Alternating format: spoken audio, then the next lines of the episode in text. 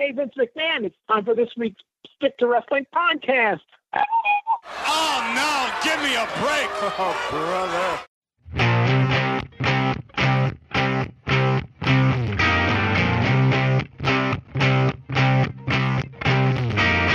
Knock three times on the ceiling if you want the Skip to Wrestling podcast. I want to thank Tony Orlando and Dawn for writing that song about their favorite podcast, Stick to Wrestling. Or if you give us 60 minutes, perhaps indeed, we'll give you a raw bone and a wicked good podcast. In this economy, both raw bone and wicked good, you got it. This is Stick to Wrestling. I'm John McAdam. Let me get rolling by inviting you to participate in our Facebook group. Uh, lots of cool pictures, conversation, etc. If you go to Facebook and then put in a search for Stick to Wrestling, it'll come right up. If you want to follow me on Twitter, just search John McAdam and follow the guy who has Don Muraco and Moondog Mayne fighting with chairs. I want to thank Anthony Medak, I hope I'm pronouncing that correctly. He made a generous donation to Stick to Wrestling. And if you want to do that, just PayPal, Pro Wrestling Archives at gmail.com. Anthony, I also want to thank you for the kind words. That was really cool of you. Thank you. And this week, we are doing the 1981 Year End Awards with Jeff Bowdrin. Jeff, thanks for coming on. John, or as we call you over at uh, the old Breaking Kayfabe with Bowdrin and Barry site, the Randall Pink Floyd of Nashua, New Hampshire. Yes, the greatest single athlete ever to come out of Nashua, New Hampshire. It's a pleasure to be here.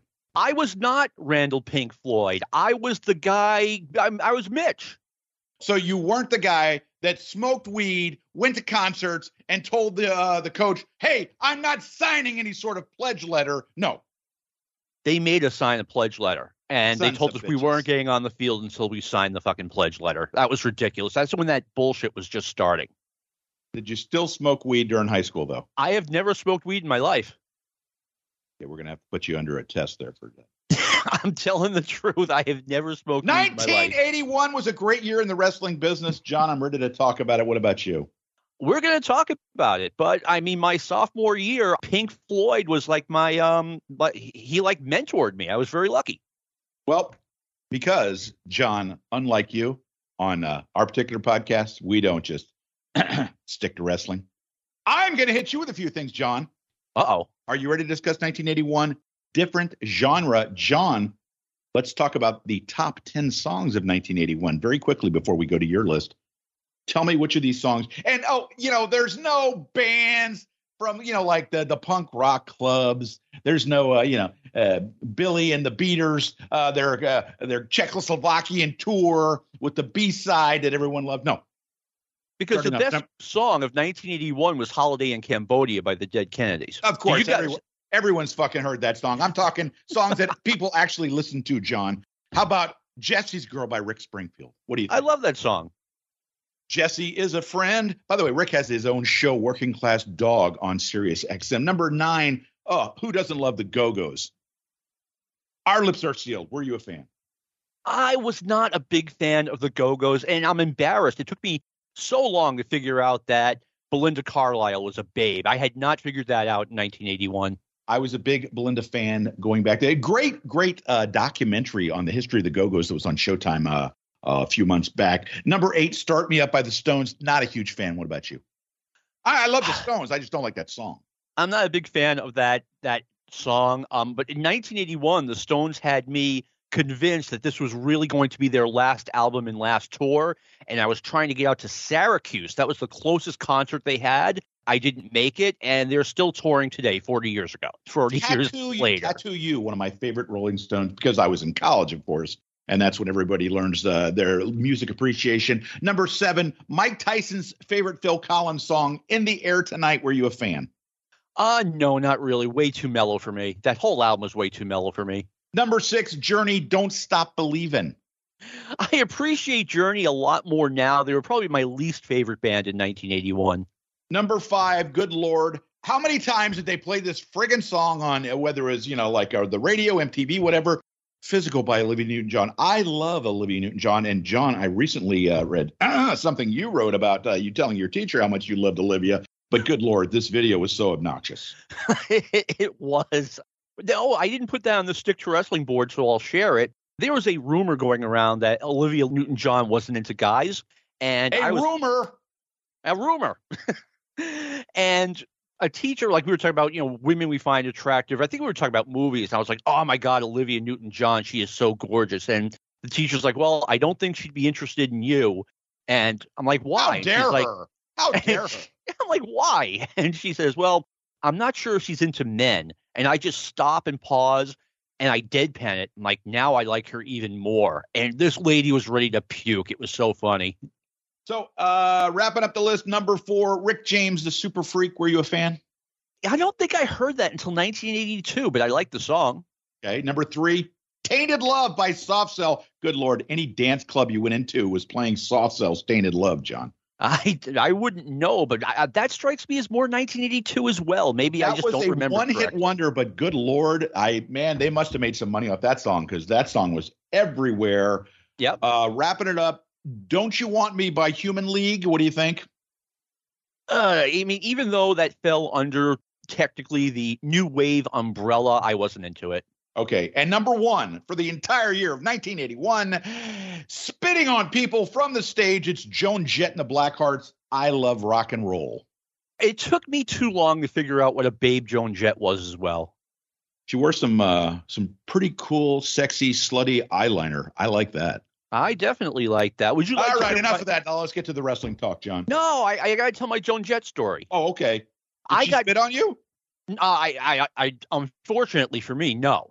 But I got dragged to a ZZ Top concert in 1983, and Joan Jett opened up, and these people would not stop booing, and it got louder and louder with each song. And Joan finally gets on the mic, and she's like, "Hey, why don't you guys shut up? Some people came came here to listen to me." Well, a practical riot breaks out at the Worcester Centrum. I mean, they were throwing stuff, booing, you know, so loud she couldn't perform. And she just grabs the mic and she yells, fuck you, except it was like 30 times longer than what I just did. It was like the loudest two words in human history. And she walked off. And eh, from that day, she was my hero. I should read her book. Yeah. I read uh, Kathy Valentine's book, uh, one of the uh, guitarists from the Go Go's. Very good book. Passed it on to Barry Rose. Haven't heard hide nor hair of it since then. Well, I mean, Barry's so hard to get a hold of. That's true. He's very popular. All right. Well, let's talk 1981, 40 years ago, the year end awards for 1981. Me and Jeff Bowdrin, who could be better at this? Nobody. Nobody. All right, let's start with the Wrestling Observer Newsletter Award, Most Embarrassing Wrestler. Actually, he did. Dave didn't have the award in 1981, but he has it now. Jeff, who did you think was the most embarrassing wrestler in 1981? Well, since it's not on my list, you caught me by surprise with the first category, Mister. I uh, let's see. believe Who- I sent that to you, sir. Uh, well, the the list I'm looking on does not have most embarrassing wrestler. Let me think real quick. You know what? I, I'm I'm I- I'm starting at the bottom and moving up. That's why you might not be saying it. Aha. Uh Because I got the biggest shock of the year as my first category from 1981. Uh, Okay. Anyway, let me try to think. Uh, 1981 was that the year that they had? Uh, no, let's see that that guy, uh, the the seven foot five guy, T. John Thibodeau, or was that later in the 80s? Uh, that was 1985 when he ah, went to world son- class. Son of a bitch. Well, you still had uh yeah, Lou Albano had gotten to be pretty embarrassing by that point. You know, No, I- really, I th- I thought Yeah. Albano was great in 1981. Well, but I- we're I here mean, to fight for not- diverse opinions. I, I am not talking about Lou as an interview or as a manager. I'm talking about when they would put him in the ring. Oh God! Let me quantify that before everyone strokes out. Okay, that was pretty embarrassing. I'll give you that. What was that guy? The guy in Florida in 1983 who came to the ring with a duck. Oh yes, that was uh, Big Daddy. Big Daddy. But that wasn't 81. That was like yeah, you said that was a couple years after that. I, I I actually got to I actually got to meet that guy at the courthouse in Fort Lauderdale. You He told had- me about that. I think he had like jury duty or something like that. And yeah, of course, everything was Dusty's fault because he was obviously such an elite athlete that uh, would have, you know, been the next, uh, you know, Kurt Angle or something like that if uh, only he had been given the choice. He was. Yeah. Um, I mean, I'm, I'm really surprised Florida would do something like that. You know, that was r- really out of place there. And we know who I'm picking for 1983. Well, you know, when you get to that award, you, you don't need to have me on. but I might. Yeah.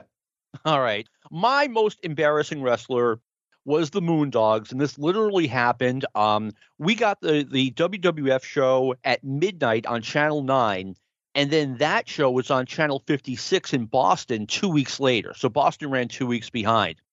I had company up from New York, a couple of my cousins, and I knew the Moondogs when the Moondogs were going to be on, and I turned off wrestling. I'm like, let's go play baseball or something. I did not want them to know that I watched a product that had the Moondogs involved.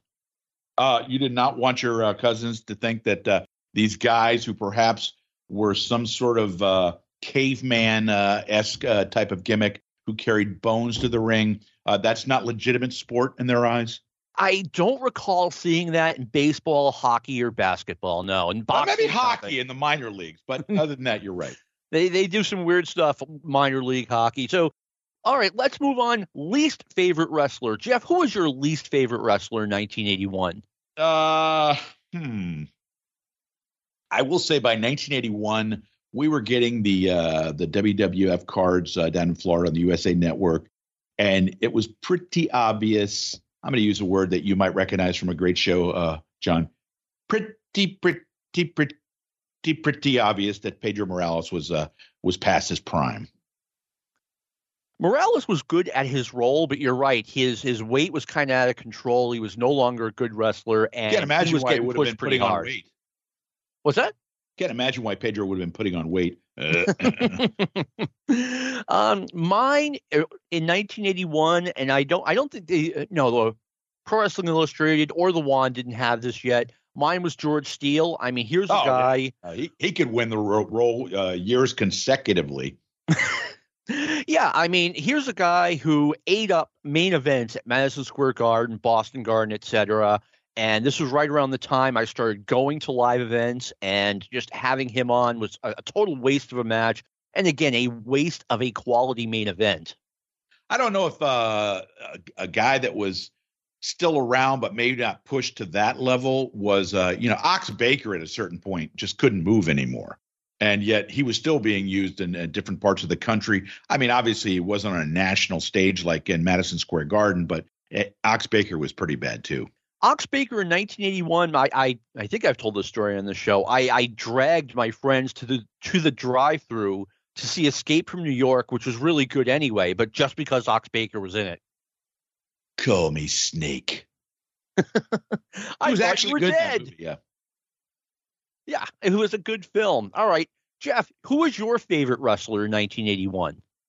1981, I would have been coming uh, out of one of my uh, periods where I wasn't watching wrestling so much. Oh wow, Uh, I didn't, uh, you know, because my my uh, as discussed on Breaking Kayfabe with Bowdrin and Barry, my wrestling fandom ebbed and flowed, still does to this day.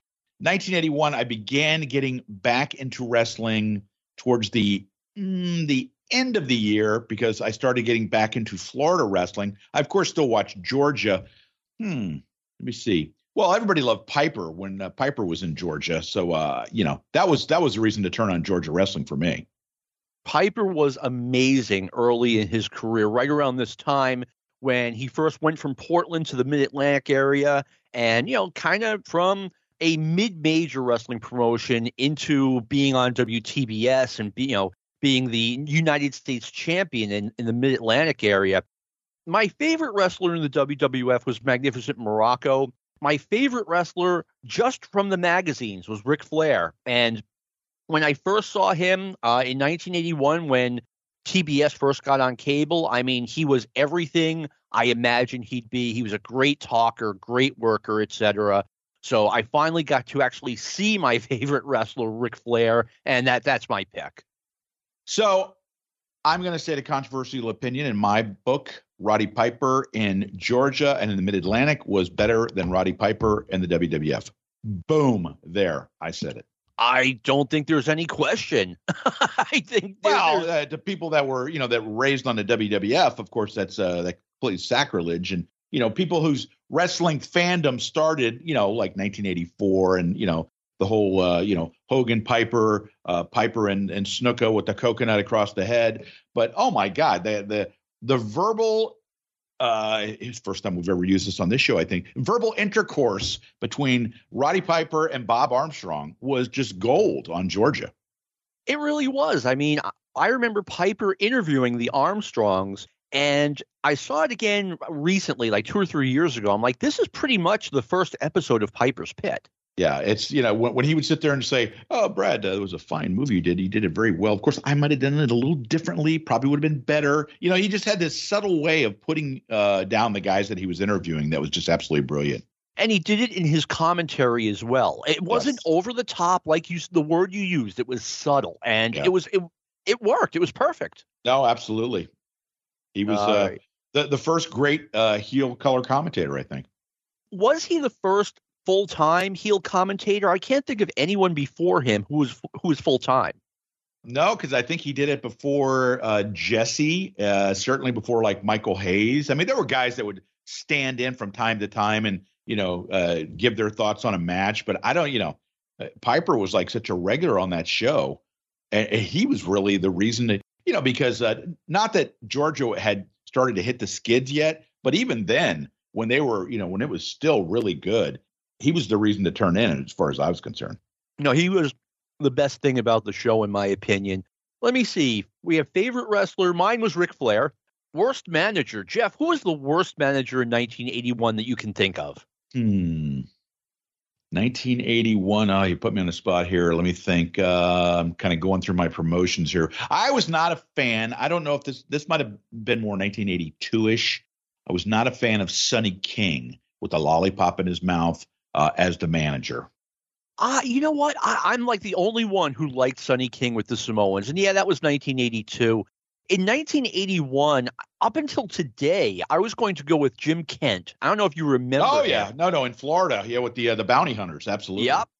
E- even as a 16 year old, I'm like, this guy sucks. And then as time went on, I got to see his Memphis work in 1981. And again, he was especially comparing him to Jimmy Hart. He was terrible. And well, and that's the, that's the problem. You're comparing one of the all-time great runs as a manager to a, a guy that you know. It's like uh, what do you call uh, Jim Holiday, that was uh, managing the uh, Zambuie Express. Uh, comparatively speaking, to some of the guys that they had seen in Florida, he was horrible. Uh, Jim Kent, you know, Barry Rose and I have discussed this on our show. Barry hated the uh, stuff with Jim Kent, the Bounty Hunters, Tommy Gilbert, Coco Samoa. I loved it because it was a great mid-card feud. Barry hated it because they would put that program on the top of some of the towns around the state that were used to, let's just say, a higher standard in Florida. oh, yeah. Yeah. But then today, I came up with how can I forget Gene Anderson in 1981? Gene Anderson was one of the worst wrestlers, uh, managers, excuse me, of all time. And he got a giant push in 81, uh, managing Jimmy Snuka and the Iron Sheik. So I'm going with Gene Anderson. Gene Anderson with that, uh, God bless him, he had certain maladies, but he would sit there and be talking and he'd have that twitch going on. Yeah. And it was just like, uh, but I will say one of the great things that uh, Gene was involved with, uh, not necessarily him doing it, but you know, you mentioned the Iron Sheik and and Greg Valentine and those guys. The babyface turn by Flair, you know, when, when he's doing the voiceover on the angle where where they turn on him and he's you know he's going to reach for the tag from Greg Valentine, who he had teamed with previously, and Greg turns his back, and Flair is doing the commentary, and he says, "Look at him." And he says, "I go to reach out, and he he's not there." And then they begin kicking me, and they're beating on me, and they're going, "Get up, American boy! Get up, American boy!" He goes, "David Crockett." They went to a picnic, and I was the roast. I always thought that was a great line. And that was a great, great interview. And Ric Flair is sitting there going, and look at them. They're laughing at me. Yeah, they're going, "Get up, American boy! Get up, American boy!" And it was so shocking when I read it in the magazines because Ric Flair and Greg Valentine, you know, in the storyline were as tight as could be since 1976. And Valentine just turns his back on his old buddy. Yep. Uh, let me see. So, okay, best manager of the year. Jeff, who do you got? I'm trying to see. I don't see who who won it that year. Pro Wrestling Illustrated gave it to Captain Lou Albano. The Observer did not have the award yet. trying to think, there wasn't anybody. Uh, I would probably say Jimmy Hart. And Jimmy Memphis. Hart's my pick. Yeah, that's who I would say. Because yeah, any 80 to 84, Jimmy Hart was absolutely golden. And, and people that see Jimmy Hart. They remember him. Even as the manager of the Hart Foundation, he wasn't as good as he was in Memphis. But like, you know, when he got to where he was on Hogan's, you know, he was the the babyface manager. He had the megaphone. Oh, way to go, Hulkster, way to go. Oh my God, he was horrible. But the Jimmy Hart and Memphis that compared Jerry Lawler going out with an injury to a horse that had a broken leg that you needed to take a gun to and put him down. Oh my God. That that was just next level awesome. And I believe that was the first time Jimmy spoke on Memphis television. I don't think he said a word as Jerry Lawler's heel manager before that. Yeah.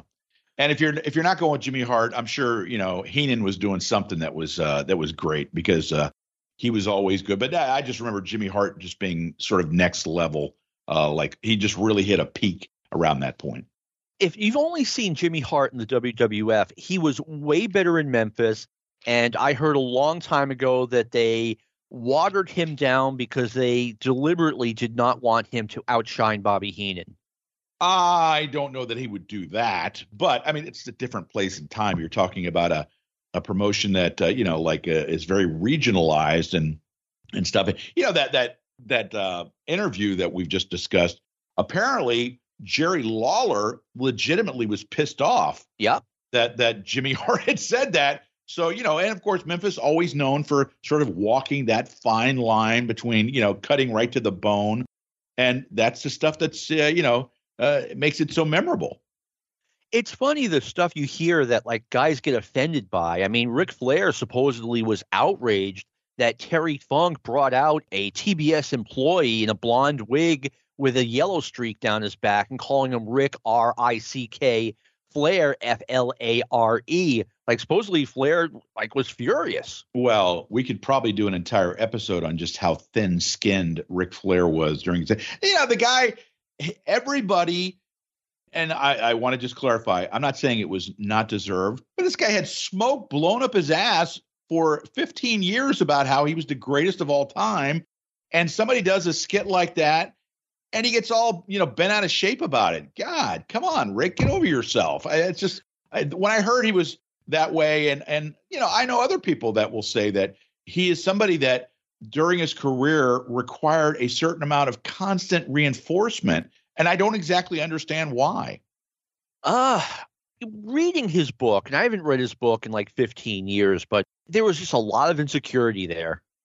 Yeah. Uh, you know, and whether, I, you know, if you want to really break down uh, Rick psychologically, would it have anything to do with him being, you know, adopted? Uh, you know, it's not like he was adopted by horrible people. He was adopted by a doctor and his wife, for God's sakes. And it's not like his life was really rough and you know the way that uh, some people have to unfortunately be uh, you know brought up but uh, yeah he had a lot of insecurity. I, I, I would love to see a, a, psychological report on rick. Even even at by the way can, age. i just can i just interrupt? I, I got to tell you Yeah. a very quick story. So the other night i get a text from my niece's husband okay? So he says you're not going to believe it. We're at a, a out at a restaurant that's in a hotel. Uh, there's a bar here. Guess who's here and this is, by the way, he lives in Jacksonville. And I said, I have no idea. Who is it? He goes, Ric Flair is sitting here at the bar. And I go, Oh, wow, nice. And he goes, Should I go up and talk to him? And I go, Yeah, go up and say hi to him if you want. Well, whoa, what should I say? What's a good opening? I said, Well, offer to buy him a drink. And he goes, Well, you know, uh, so so he tells me later that he goes up to him and he says Rick has six drinks in front of him.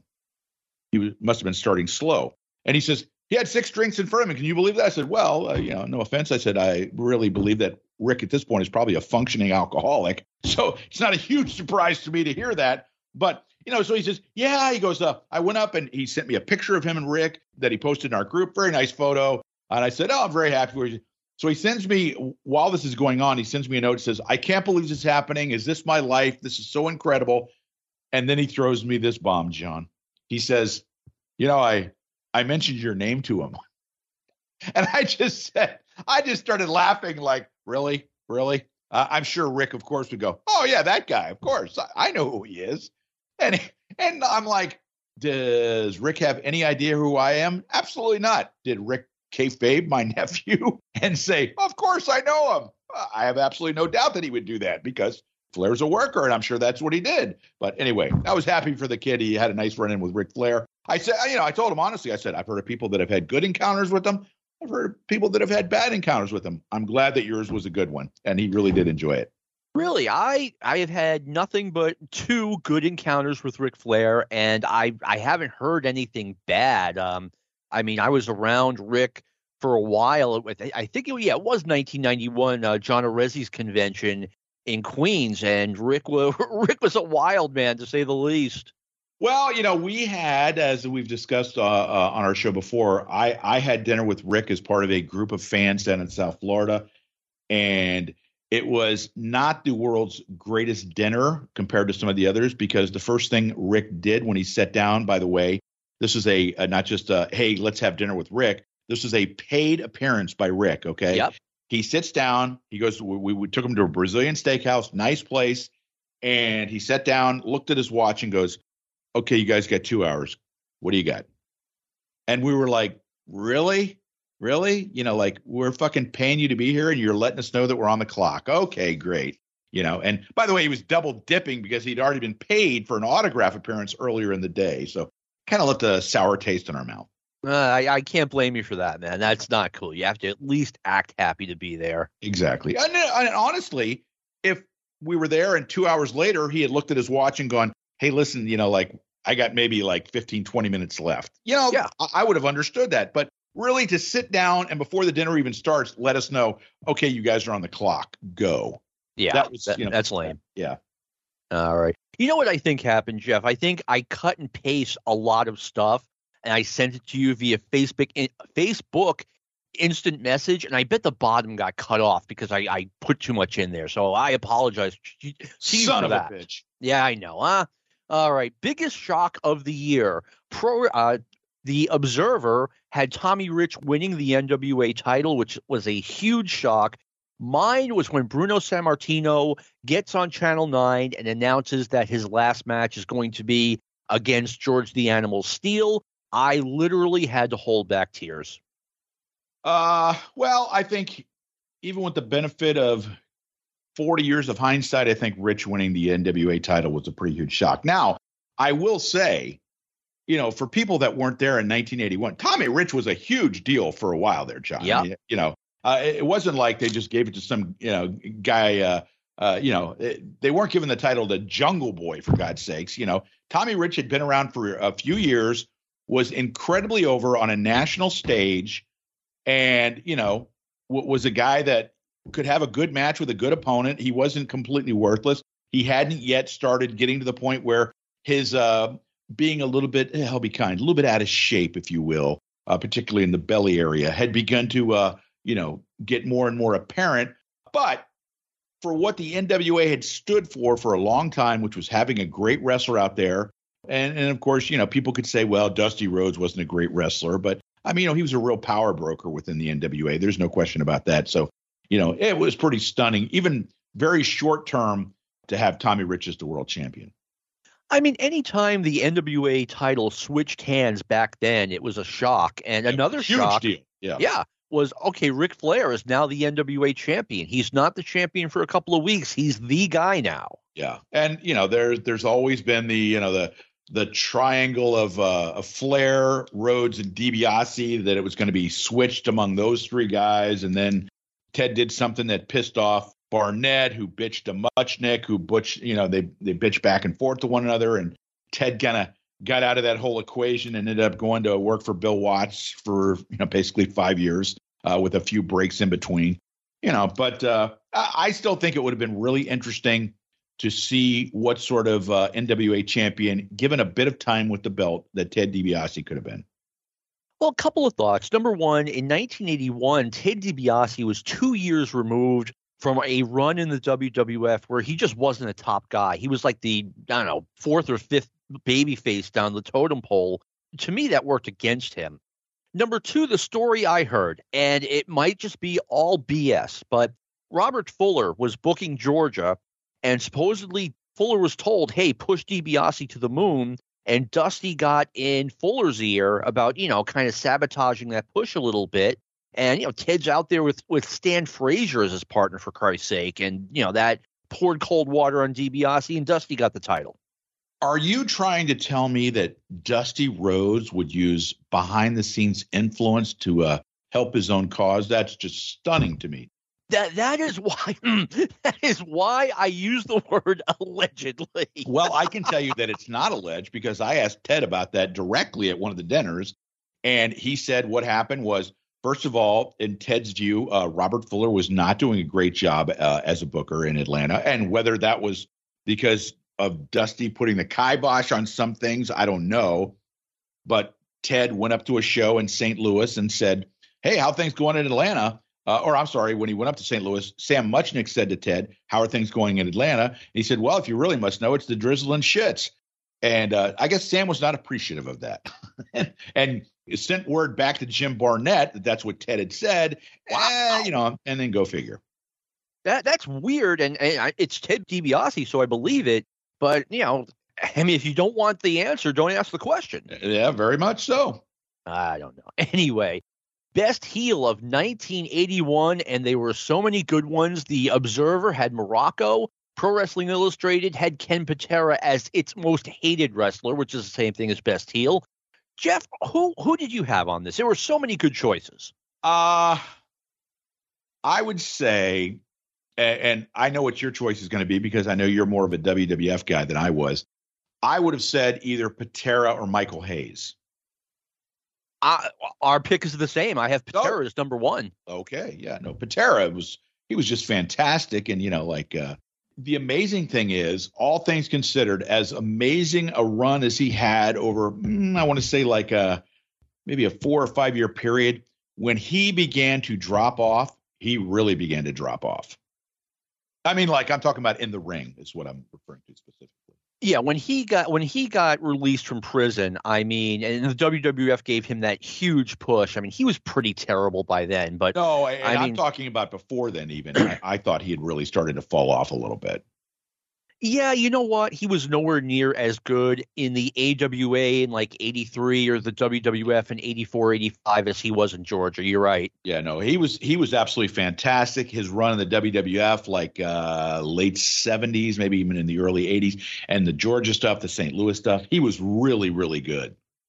And there were so many good heels uh, during this time. I mean, I, we could have easily gone with Sergeant Slaughter, Greg Valentine, oh, Roddy yeah, Piper, yeah. Terry Gordy Michael Hayes had such a great first half of 1981 as a heel before they turned him that I mean you could consider him him for number one. He was so good.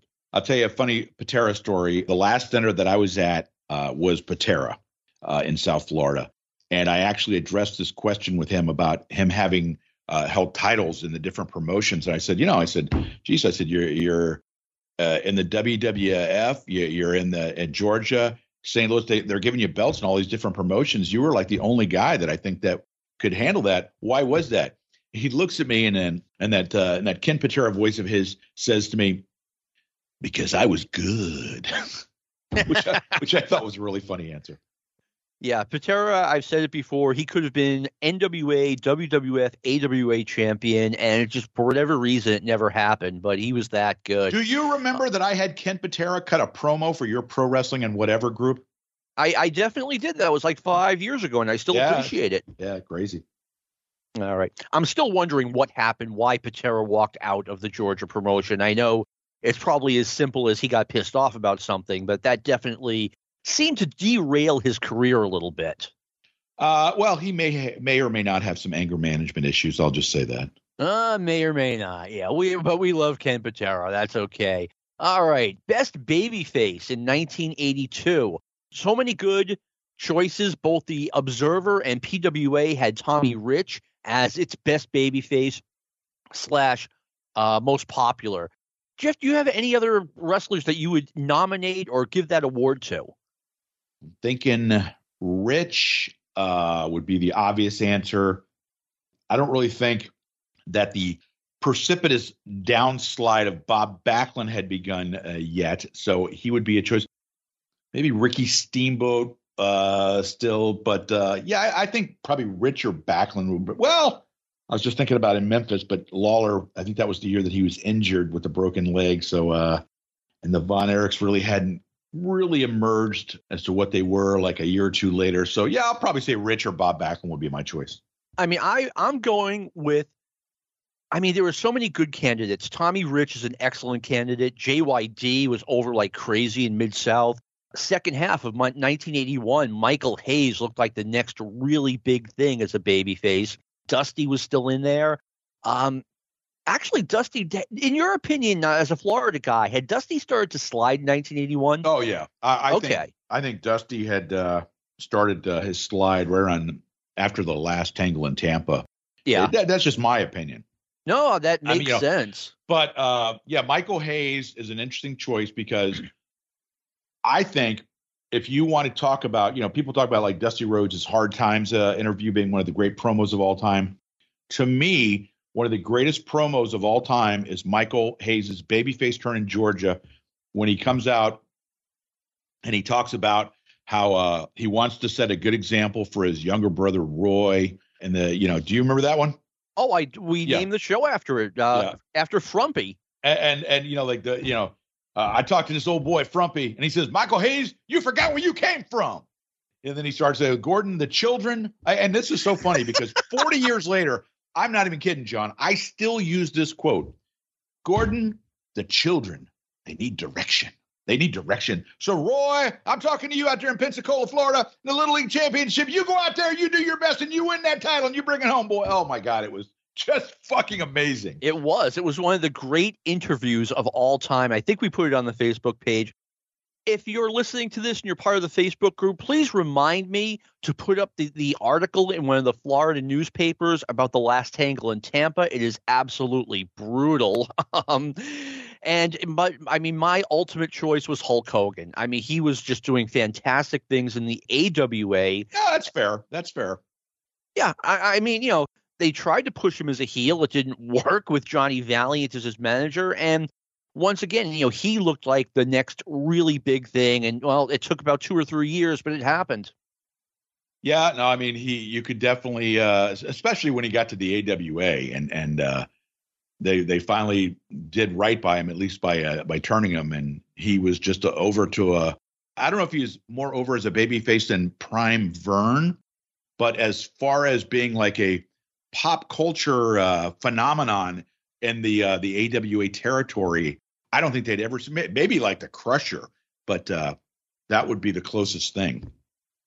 Yeah, and if I were dealing with Hulk Hogan, if I were booking Hulk Hogan in 80 or 81, I, there's no way I would make him a baby face because he's too big. But obviously, I'm wrong. He's you know one of the biggest names ever in wrestling as a baby face. I just want all your uh, listeners uh, out there, John, to uh, remember that John just said he was wrong because I know that's not something you hear very often. Go ahead. It's not something that occurs very often, Jeff. but anyway, next category is most washed up wrestler. Of course, there was no one gets called washed up in Pro Wrestling Illustrated, but the Observer had Peter Maivia as most washed up. Peter was kind of out of the spotlight in 1981, so I'm not sure how that happened. Um, he, he made one appearance at Madison Square Garden. As far as I know, everything else was Los Angeles and Hawaii. But Jeff, who in 1981 did you look at and say, man, this guy's prime was way behind him? Well, I, you know, I mentioned Morales uh, before. I'm trying to think. Uh, I mean, you mentioned Stan Frazier, but Stan Frazier, it's not so much he was washed up; he was just a gimmick performer. Yeah. Uh, Verne was still pushing himself like uh, you know, like there's no tomorrow. And although, I mean, let's be honest, he was he was still a guy that could handle himself in the ring. He was not a guy that you should really have as the uh, the the focal point of your promotion at his age. I mean, I think he was 54, and yeah. we talked about that when Brad Brightsman was on. And you know, just putting the belt on a 54 year old who looked every minute of it was never a, a good idea. Mine, I'm going to give you two because there are two different ways of looking at it. Bulldog Brower was not on TV, but he was still active in the WWF. And you know, he was washed up two years before then. He oh yeah, washed up in '79. Yeah, he was awful in 1979. And even as a 14 year old, I could see that. I'm like, who's this fat old guy? And here we are two years later, and he's still making appearances, but it wasn't on TV. So I'm going to give it ultimately to Dominic DeNucci, who was a regular in the WWF. No, he did not get a big push, but he looked old and he looked like, you know, time had just way passed him by. He shouldn't have well, been on TV. Well, and there were other guys in that, you know, Baron Mikel Scicluna. Yeah. You know, I mean, let's be honest. And now that being said, I'm sure DeNucci and, and Scicluna were were guys that were regulars. So you know, uh, Vince Senior doing the guys a solid. Uh, they were both guys that Bruno was, was friends with, so he's he's hooking up Bruno's friends and giving them a job, letting them work the TV tapings, letting them work like you know some of the you know maybe the small towns they get like pushed towards the main event. The bigger shows they work, obviously they're lower to mid card, and he's doing them a solid. I, you know, I understand that, but Yeah. let's not pretend that those guys were still relevant in any way. No, they, they weren't. Uh, DeNucci and Scicluna were basically mid carders, uh, you know, jobbers to the stars on TV, but they were on TV almost every week. So I, I got to give them the nod. But your, your call on Verne Gagne was a good one. I mean, he was pretty past the finish line in 1981. That's why I said it because I'm absolutely brilliant. All right, let me see. We're, we're sticking to being negative here. Worst feud of the year, 1981. Pro Wrestling Illustrated and The Observer did not have this award. I mean, Jeff, can you think of a really bad feud from 1981? Hmm. Well, you know, we've talked about Jerry Lawler being hurt in Memphis, and the guy that they really gave the ball to was Paul Ellering. Yeah. And oh man, I never. I mean, the guy had a great physique. He's obviously an incredibly sharp guy. You know, outside the ring, and you know he he definitely made lots of money uh, for the Road Warriors financially and stuff like that with his business acumen. But Paul Ellering, as a wrestler and an in the ring performer, was horrible. Uh, there's just no getting around it. And you know, like uh, I don't even need to bring up those completely, you know, just like what the hell interviews that he did in Mid South later on. You know, like with the kids and Yep. that was just uh like you're like well, what the hell were you doing there and but in, in memphis he was god awful too but they were put in a situation where they needed to have somebody quick they got a guy with a great looking physique and let jimmy hart talk for him was just that unfortunately he had to work in the ring I mean, I never understood Paul. You know, Paul Ellering, like you said, he was a really smart guy, but it was like he couldn't figure out the wrestling business. I mean, I remember 1983 and early 84, he had that endless feud with Ole Anderson when, you know, Ellering was just a manager and really it was bad. But my worst feud. remember remember when Ole's big reveal on Georgia Wrestling was that Paul Ellering was from Melrose, Minnesota, Oh, yeah. and what Melrose, Minnesota was famous for? Yeah. And Gordon Solie told us now don't call him that. you know, uh, do you want to tell the good folks who don't know what Melrose, Minnesota was famous for? Well, you know what? Wrestling really is a place where we sit and learn because I did not know that Melrose, Minnesota was the turkey capital of the United States. Yes, and that of course led to everyone calling him the Melrose Turkey. This was the same basic formula as in Florida when Hustler Rip Rogers uh, had uh, Ms. Brenda Britton with him, and Gordon said, "Please, whatever you do, folks." Don't yell out flea bag at Brenda Britton because that just isn't nice. For you to call her a flea bag is just it's just horrible. So please don't call her flea bag. But if you're going to call her flea bag, I will remind you know. And he just did that, and that's exactly what they did in Georgia with Paul Ellering, uh, you know, and the the Melrose Turkey. They did it with Rip Rogers in Georgia as well uh, after Ole lost his WTBS time slot. Oh yeah, that uh, that Georgia show is pretty brutal. Compar- I'd say comparatively speaking. It was brutal on its own, man. I mean, when Jimmy Hart was there, it was watchable. And when The Jimmy New, Hart New York Assassins. Yes, the New York Assassins uh, feuding with Ole Anderson and the late Thunderbolt Patterson because you thought you think that they dug this guy up. He was so old and so bad. And he would start his interviews with, Good. And you, you sit there and you watch those interviews and you're like, really? That's that's what Dusty Rhodes uh, started out doing is like that guy, and and he's you know he, somehow he he took, definitely took it to a different level. You know, now I'm sure there's some guy out there uh, that's older than both of us that like saw Thunderbolt Patterson and was going, oh, T-Bolt was brilliant, he was incredible, but yeah, I never got it. Not by night. He was incredible, all right, in 1984, just not in the right way. I remember Jimmy Hart just dishing out the the the the best shoot comment of all time. He's looking at Ole and Thunderbolt and he's saying, "This is 1984, not 1954." Like, ouch. anyway, I went with Blackjack Mulligan versus Bobby Duncum from Mid Atlantic. Um, I saw a little bit of it on TV. I mean, Mulligan, you know, he was hit and miss sometimes, and his interviews weren't very good. Duncum's knees were gone. These matches could not have been any good. Well, Blackjack was completely awful uh, in Florida after 1983, so I'm sure he wasn't much better. And it's really amazing. You know, we talked about guys that took precipitous downfalls. Blackjack in the late 70s, everybody that's that I know that was into Mid Atlantic just said he was incredible. But when he showed up in Florida, he was horrible, you know? I mean, yeah, everyone has their expiration date, and Mulligan definitely had his. Like, I believe he was something else in the 70s, and I've heard it from enough people. But, you know, as time went on, and by the time he got to the WWF in 84, yeah, late 84, like he wasn't even doing good interviews anymore. Yeah, get mama from the kitchen. Yep. Go get her. Bring her on. Got something to say. All right. They didn't have an award for worst television announcer in either PWI or The Observer. And Jeff, really, I it, this is something positive. I can't think of anyone who was really bad in 1981. No, I you know I've said it before. I really liked Vince as an as an announcer before you know he started uh, you know like going into uh, trying to take over the world. But as a you know on the uh, the Madison Square Garden shows, on the WWF TV shows in the 70s and into the early 80s, I I always got a big kick out of Vince. You know, like uh, I thought he was did a, a fairly solid job. I thought the same thing. I thought Patterson was fine as his sidekick. You know, Gordon Solie was still really good. Bob Caudle was still really good. Uh, I mean, who am I forgetting?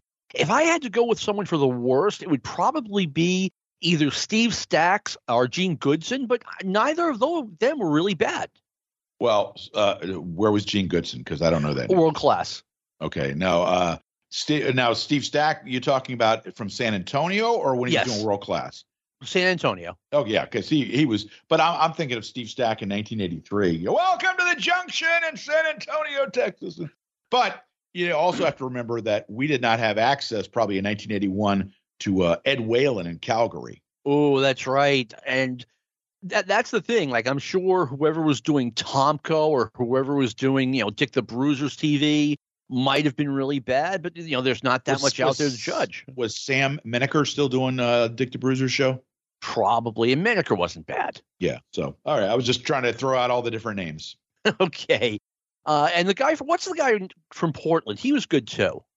Uh Frank Bonnema. Yeah. That's the you know I can never remember his name because he did he never did anything to put himself over, which is quite the compliment in the wrestling. No, business. that's like you know it's like when you're a good uh, referee or official when they don't know your name and they never see you, that means you're doing a good job. You know. All right, not sticking to wrestling. Today is Monday, December the tenth, uh, the twentieth, excuse me. And there was a, uh, it's on Twitter. There was a, an umpire, baseball umpire in Mexico, who apparently was so drunk they had to just like get him off the field. The rest of the crew, like, okay, go home, buddy. And as a result, Angel Hernandez was trending on Twitter. That's funny. Okay, best television announcer. Uh, Gordon Solie got it in Pro Wrestling Illustrated. Excuse me, Pro Wrestling Illustrated did not have it. The Observer went with Gordon Solie. What's your pick, Jeff? A lot of people thought that Gordon had begun to slide. Definitely mid 80s. I think he was still probably pretty great in the early part of the 80s. So uh, if you say Gordon, if you say uh, uh, Lance Russell, uh, I would have no problem with either of those two. No, they were they're you know they were good announcers in 1981, and I thought Gordon was the best. I mean, and plus he did both Florida and Georgia, so you got to give him a little extra credit for that. Oh, sure, absolutely. All right. Rookie of the year, this is a tough one because we don't know who the real rookies were, who really started in 1981 or maybe even late 1980. The Observer didn't have anything. Pro Wrestling Illustrated had David Sammartino as Rookie of the Year, hey, hey. with Brad Rheingans, Curt Hennig, and Ron Ritchie as the backups. David Sammartino, Jeff, I'm going to say something controversial. In 1981, it felt like he had a lot of potential. That is very controversial. I mean, he's Bruno's Have you read kid. Bruno's How biography, by the way? Huh? Have you read the Bruno biography by Sal Corrente? I have not. I actually read it and I really enjoyed it. We actually had him on our podcast to tell some uh, stories, and you know, it's amazing that uh, as in depth, and and this guy had access to Bruno up towards the end of his life, and like you know, Bruno was not uncomfortable talking about almost everything. And by the way, for those of you who just you know kind of think, eh, I kind of sort of know about what happened to Bruno when he was growing up. Oh my God! Just like the stuff that he and his family went through with the Nazis is just absolutely horrifying. What a tribute to him and his mom uh, and his family. The survival is just amazing. But the one thing that they really kind of danced around was even, you know, later in his life, Bruno did not want to address the situation with his son. Oh, wow. Yeah. It's just, uh, it was still, you know, uh, a subject that you just didn't want to, didn't want to broach with him, you know, because the, uh, and, and now I should say whether or not he did discuss that with Sal and Sal just chose not to put it in the book because, you know, maybe Bruno said, Hey, listen, I'll tell you what the story is, but I'd really rather not have it, you know, out there for public consumption. I can appreciate and respect that. But uh, yeah, it's just uh, a really, you know, a very sad situation because you'd like to think, you know, and I'm not judging anybody. Please don't think that. But, you know, like when you're told, hey, look, the end is near, maybe you come and you make your peace with your father and, uh, you know, or your father makes peace with you and you guys can uh, uh, not leave with, with uh, things left unsaid. You know what I mean, John? I do, and I would respect the situation if it was it really was something that Bruno did not discuss with Sal. If if, it, if he doesn't want to talk about it, if he's uncomfortable, I mean, I, I respect that. That's it. No, absolutely. Uh, that would not have been my choice for rookie of the year, though. Uh, as it, I was the list you sent me uh, had uh, Brad Armstrong, and I would have gone Brad Armstrong or Curt Hennig. Curt Hennig was not that good when he first started. Like a lot of people think, oh yeah, right out of the gate, Curt Hennig was was a great wrestler. He wasn't. Well, I, I'm just going to say he got better. I'll, I'll use your term. You could see the potential that was there. You saw it in David Sammartino. I could see it in Curt Hennig.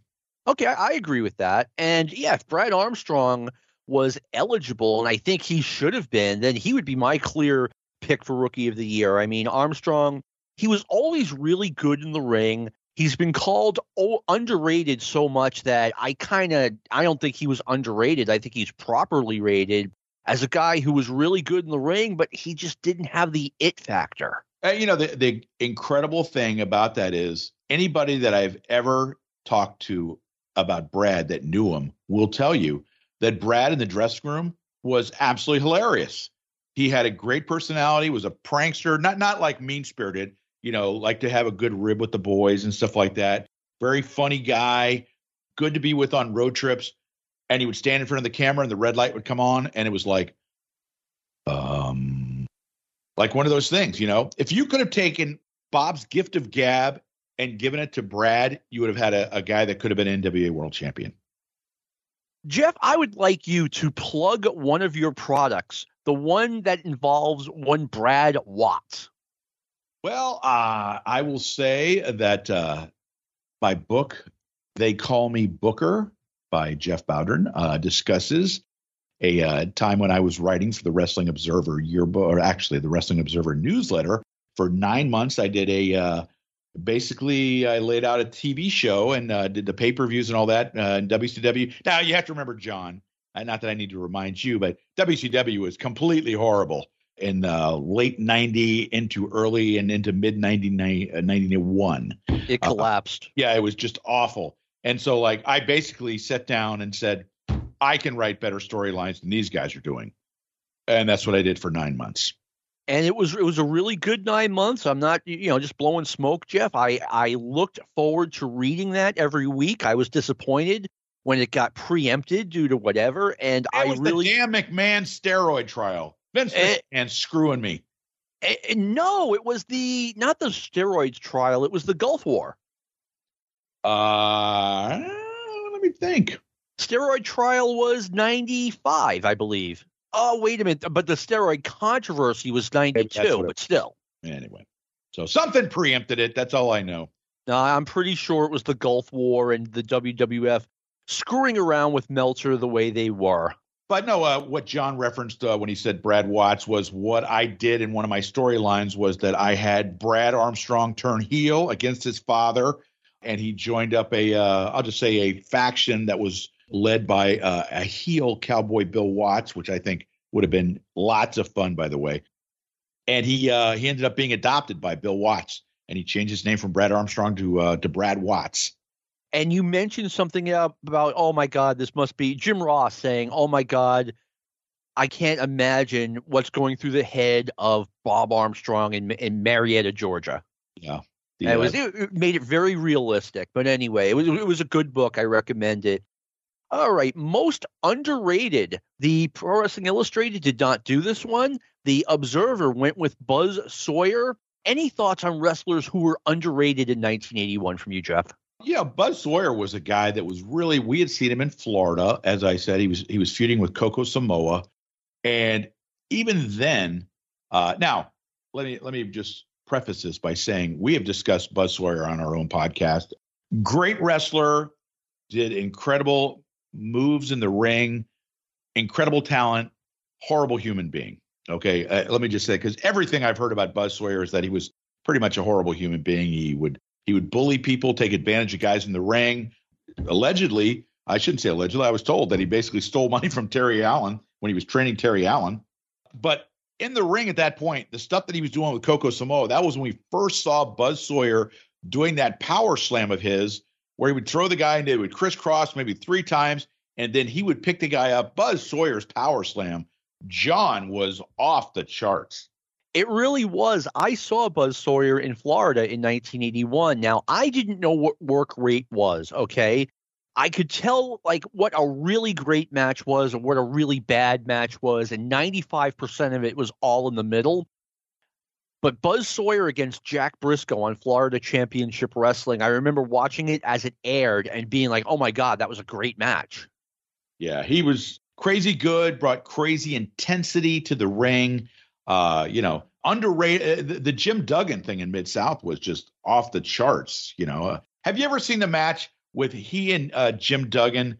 It's from uh, I think like New Orleans, where they cha- they go back to the towards behind the scenes or in the hallways, and uh, it was like I think it was a match that Brad, uh, not Brad, um, Joel Watts. I'm still thinking about Brad Watts. That Joel Watts had taped to put on the Power Pro show, and uh, he was videotaping a lot of stuff that was like arena footage. And what was great about it was when they get back to the to the back and they're trying to be separated, and they start cursing at one another. Have you ever seen that match? I haven't. No, um, not that I can remember. I think least. I want to say November like 11th of 1985. It's out there, and it's a great brawl, fantastic brawl. But the best part of it is when they get to the back and they're being separated, and they just start letting, you know, as they say, uh, letting the expletives fly, as Kramer said on Seinfeld one time. Like they just start cursing a blue street, like you mf'er, you know, you piece of human, and they're just screaming at one another at the top of their lungs, and it is hilarious. But it's like you're not laughing like, "Hey, this is supposed to be a skit." You know, they're it's like so intense, and they're both they both got blood coming down their faces, and they're trying to get it's terrific stuff. I, I highly recommend it, and that was one of my top 100 of the 80s, by the way. Okay. I I'm going to share a memory from like 30 years ago. I went to an indie show and the wrestlers were cussing at each other, which is something I'd never seen before. But I would think that, like, wow, it makes it look realistic. But to me, it may, it just came across as trashy, and I'm not, well, you know, super country club about you know cussing. I mean, we we all did it in the '90s, and like I said, it just made it to me. It made things look cheap. Well, let me ask you because this is a discussion that I've had with Barry on our show. What do you think when guys on AEW curse? Do you think it's ah, it's no big deal? Do you think they do it too much, not enough, just right? What do you think? Uh, I'm I'm against it, and I, uh, I'm I'm against it on pro wrestling shows, and I'll tell you why. Because the other sports don't do it, or at least you don't hear them doing it. Yeah, I uh, honestly, if it's something that is done extremely, I mean, like really, really rarely, and when I say cursing, like if I, you know, if it's somebody like I'm gonna kick your ass. That to me is is fine. But you know, when the guy comes out, this is this is effing bullshit. That to me is like, you know, there there's something that you could be saying instead of that, that you're just saying that to get cheap heat. Because you want to get the, you know, the the 18 year old guys in the audience to go, woohoo, he cursed, you know. I, I think you're uh, kind of uh, kind of missing the boat when you do that. Yeah, if you go back in time to what the, the period we're talking, 1981, if you have a baby face get so mad that he uses a, a bad, bad word on television, it gets bleeped out, you're kind of like, wow, is he mad? He's, you know, he completely has lost control. He's going to kill his opponent. But if it's done constantly, I, I don't think it enhances the product. No, it, it, it loses it. You know, it's it's you have to leave a certain amount to uh, the imagination of the listener or the fan watching it, and if you begin to use it too much, and that's why yep. I reference AEW because you know it's lost its meaning when every week, and I'm not saying they do it every week, but they do it often enough where I've noticed where that's one of the complaints that I have is that when you do it so often where you just become kind of numb to it, mm-hmm. it loses its effectiveness. Yeah, using bad words is like using blood in wrestling. If you use them too much, it's no good. But yeah, anyway, that's a very fair point. Okay, that's part one of our conversation with Jeff Bowdrin regarding the year end awards of 1981. This is coming out on Christmas Eve day of 2021. So if you celebrate Christmas, I want to wish you a Merry Christmas, or whatever you celebrate, I want to wish you happy holidays. Thank you, Jeff Bowdrin, for being the guest. He'll be back next week. I want to thank everyone for listening. And I want to thank our, our producer, Luke Hippelman, for all the great work he does. And this has been a production of the Arcadian Vanguard Podcast Network. This concludes our podcast day.